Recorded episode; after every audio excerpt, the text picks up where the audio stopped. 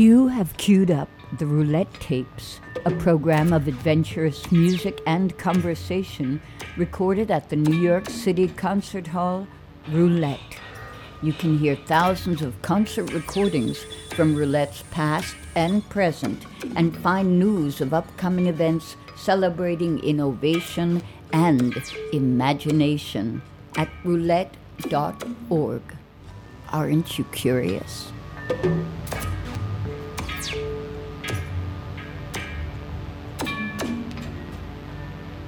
Hello and welcome to the Roulette Tapes. I'm Susan James. I'll be your host. In this edition, we focus on several performances by the late composer and trumpet player Jaimie Branch, all recorded live at Roulette. Jaimie Branch passed away in August of 2022, leaving behind several recordings and many memories for her fans to cherish. We'll hear personal recollections on Jaimie from her friends, family, and bandmates. We begin with the ensemble Fly or Die and some memories from Jaimie's sister Kate.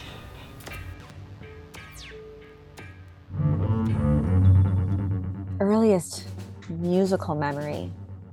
It's so hard because when I think of Jaimie, music is the first thing that comes to mind. You know, she um, she was just always surrounded by music, making music, talking about music, reading music. I think when I close my eyes and really think about my sister, I see her in the living room playing long tones, circular breathing, just constantly lip to mouthpiece or fingers to piano. Or, you know, she loved to carry around drumsticks, probably just to piss off my dad she was just always making music, you know, and sometimes that music was beautiful and soft, and sometimes it was loud and in your face, and um, it was just never one thing.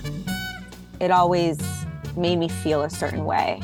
And when I would watch her perform, I felt strongly about that too. She would kind of force you to confront something with her music. You know, I, I, felt kind of like every session was cathartic. You know, something came out of me or because of her music and and I think she did that her whole life when it came to music.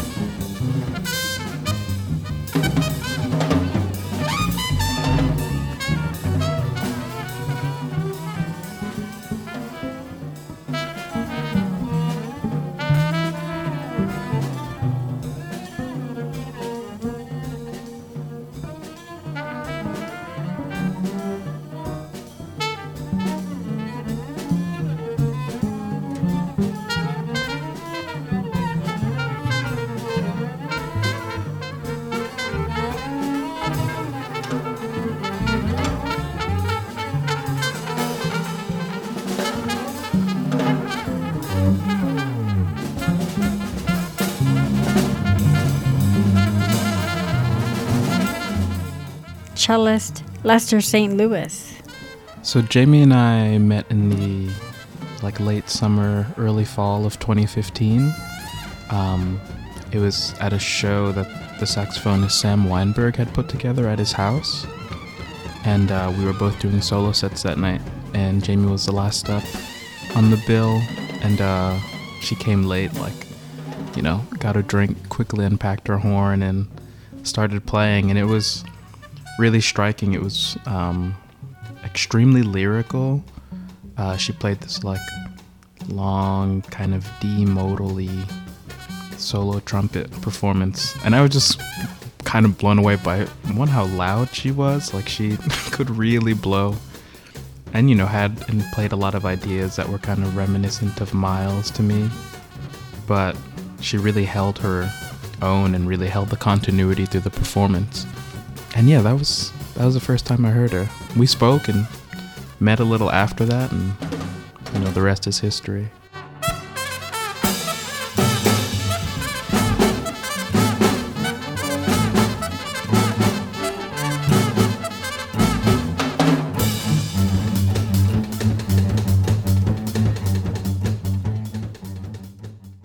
bassist Jason Ajemian. Fly or Die was Jaimie Branch's quartet of herself on trumpet, myself, Jason Ajemian on upright bass, Lester St. Louis on cello, and Chad Taylor on drums. Jaimie's charts had basically like bass lines, chords, or melodies. You know, it had the bottom and the top. The middle parts were always sometimes figured out. The beats were ideas, descriptions, you know. So the first record there was the, you know, it was kind of written through almost more as a set. So it'd be like she'd write the transitions, but the transitions would be descriptive. The improvised parts would be descriptive or graphic, and the melodies and the the bass lines and those things would be like composed, and then it'd be a description of how we're getting out of that, or how we're moving forward, or what we're going to be improvising on.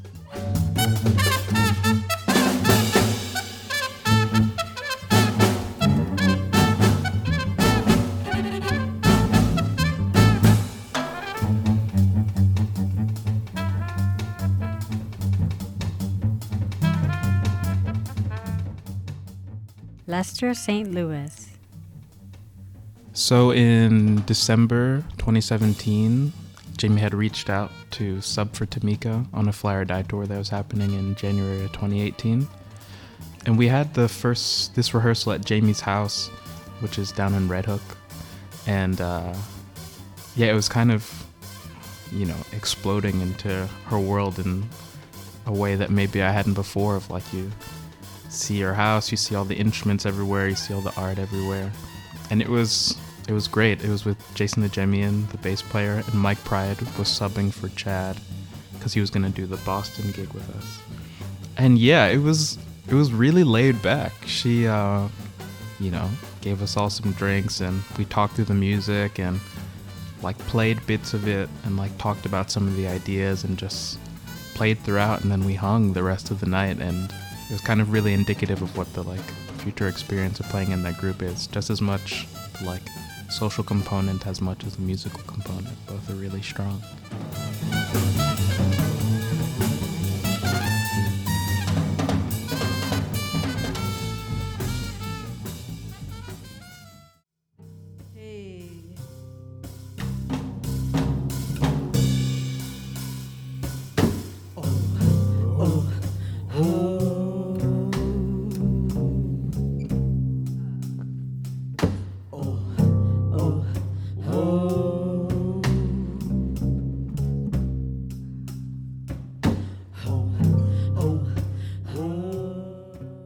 Jason Ajemian. Prayer for America was is kind of a political a dream of an America that got itself right, didn't hold on to racism forever, that didn't hold on to yeah, the racist parts about America and held that ethos of welcoming people into America, like the quote that's on the the Statue of Liberty and it's a prayer that America got itself right. It didn't keep holding on to these tropes and these uh, racist ideals that America was founded upon. Oh, it's a prayer for America. Oh, it's a prayer for America. Yeah, for the good, the bad, and the rest of you. Oh,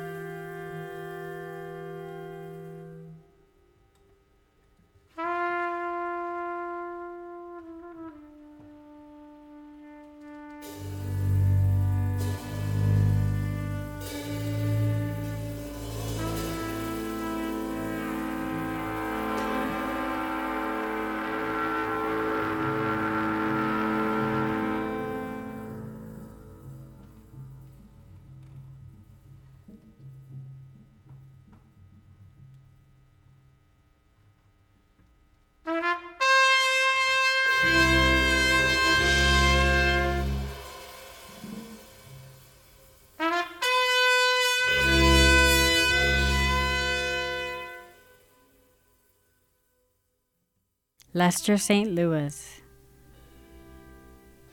We were in Hamburg at the Elbphilharmonie, and um, we had just played the show, and you know the applause is going along, so it's like, all right, we need to have an encore, right? So we're all talking backstage. We're like, are we gonna go back out? Or are we not gonna go back out? And then Jaimie runs off into her dressing room. She like plays a couple chords on the piano, like just because. And we're like, Jaimie, we're going back out. So we get her and uh, we send out Jason to start off the song that's called The Mountain. You know, we're all kind of like behind the door, like peeking out, kind of making fun of him because we love sending Jason out to start the encore, even though he doesn't want to. And I think the thing that makes it such a great memory, it's like the kind of mischievous fun of like, you know, we're all gonna go out there, but we kind of love teasing each other, sending like one person out to start the encore. And I just remember I was like in the first one, peeking into the door, and I can feel Jaimie right behind me, and I can feel her hand on my back, and she's just laughing, and I'm just laughing too with it. And Chad is just pacing around. And I think it's my favorite just because I miss experiences like that, you know?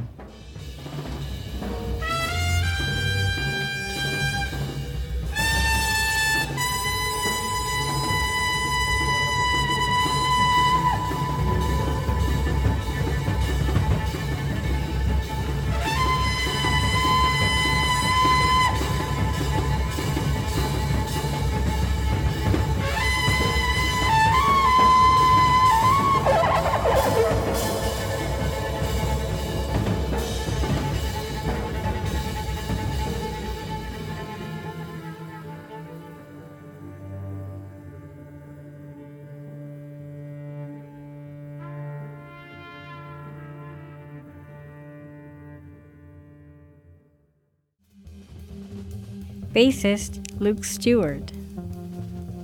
I think the first time we played a concert together was also in DC at a place called Bossa. It was a concert with she and I and saxophonist Jarrett Gilgore. And um, it was like, you know, our, our musical meeting and that we all knew would be fantastic, and it was. And, it, you know, it really helped propel the musical relationship. Um, well, the one that we did here at Roulette was called uh, C'est Trois. That was with drummer Tcheser Holmes, also in uh, Irreversible Entanglements. And, um, you know, that was a band that, you know, came about organically, so to speak. We did a lot of touring to, together, or would see each other on tour a lot, as well as here in town. Our bands were sort of like uh, sister and brother bands. We would get booked together a lot. And so we sort of formed a, a, really nice camaraderie, a community, a family around, you know, the propulsion of our bands of Fly or Die and Irreversible Entanglements.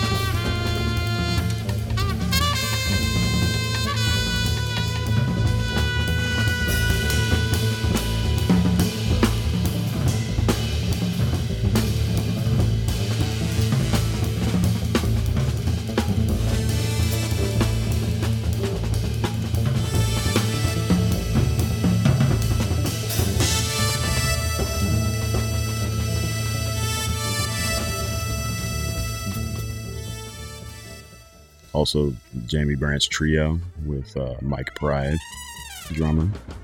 We did a number of recording sessions, and you know, it's one of those bands where sort of every time we played, we unlocked a new vibration to to really like get into things, to get deeper into the music.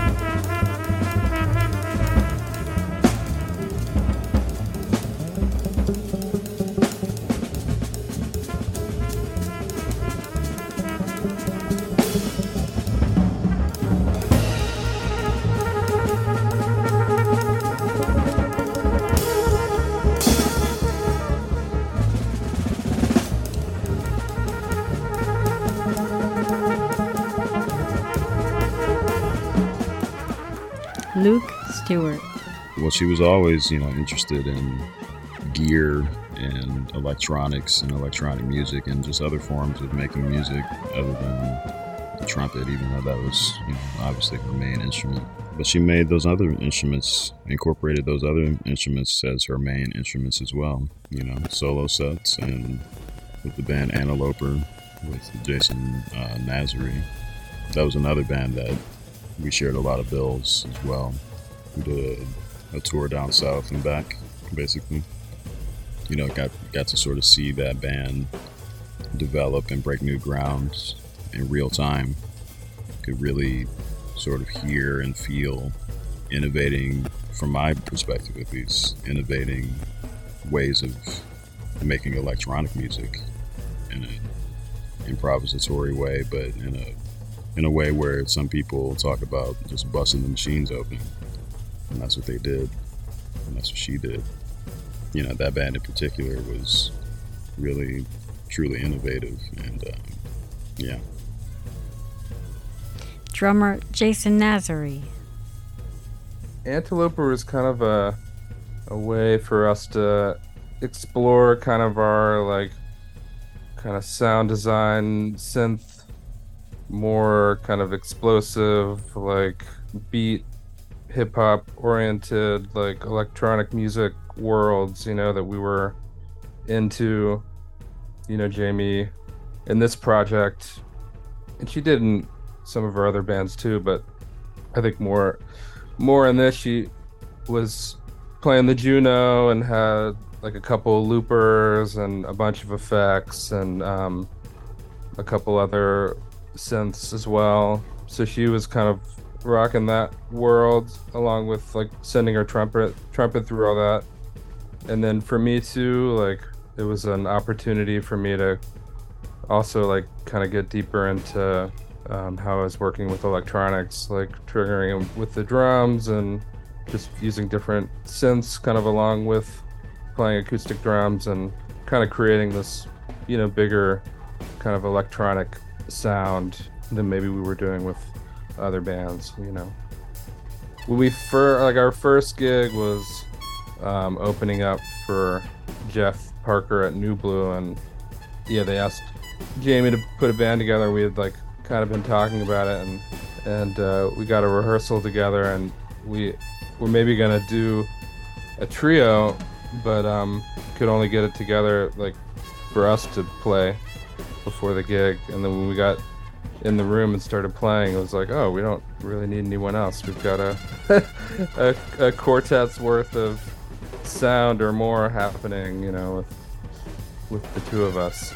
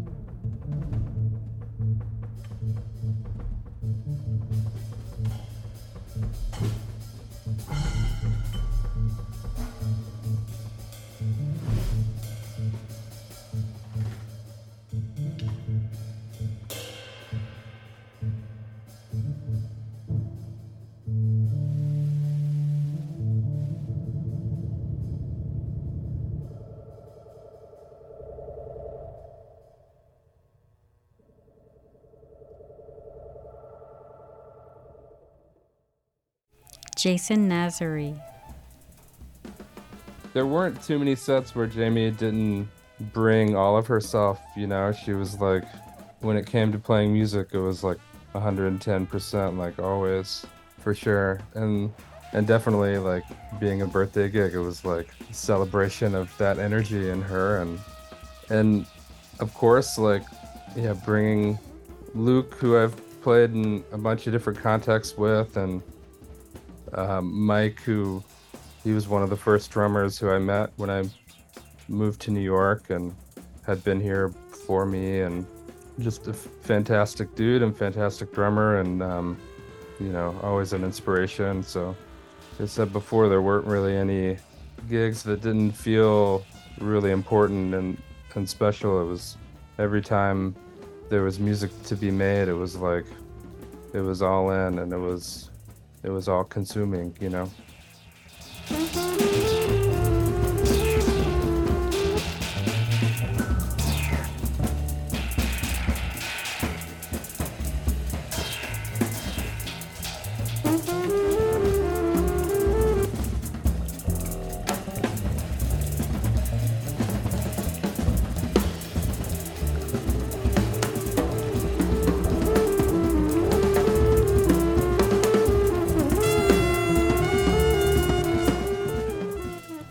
Branch.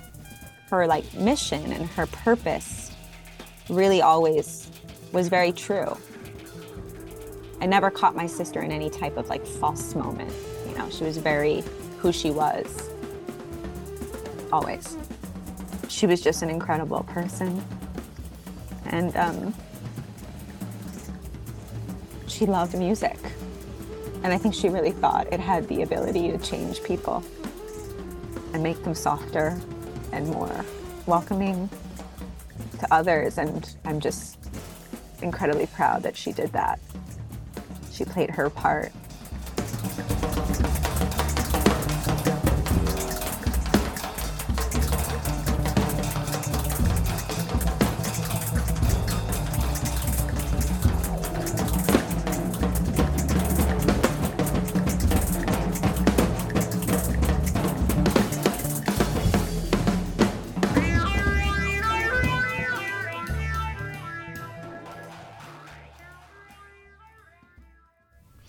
Been listening to excerpts of five concerts featuring trumpet player Jaimie Branch. Our thanks to Jaimie's friends, collaborators, and family who contributed to this program.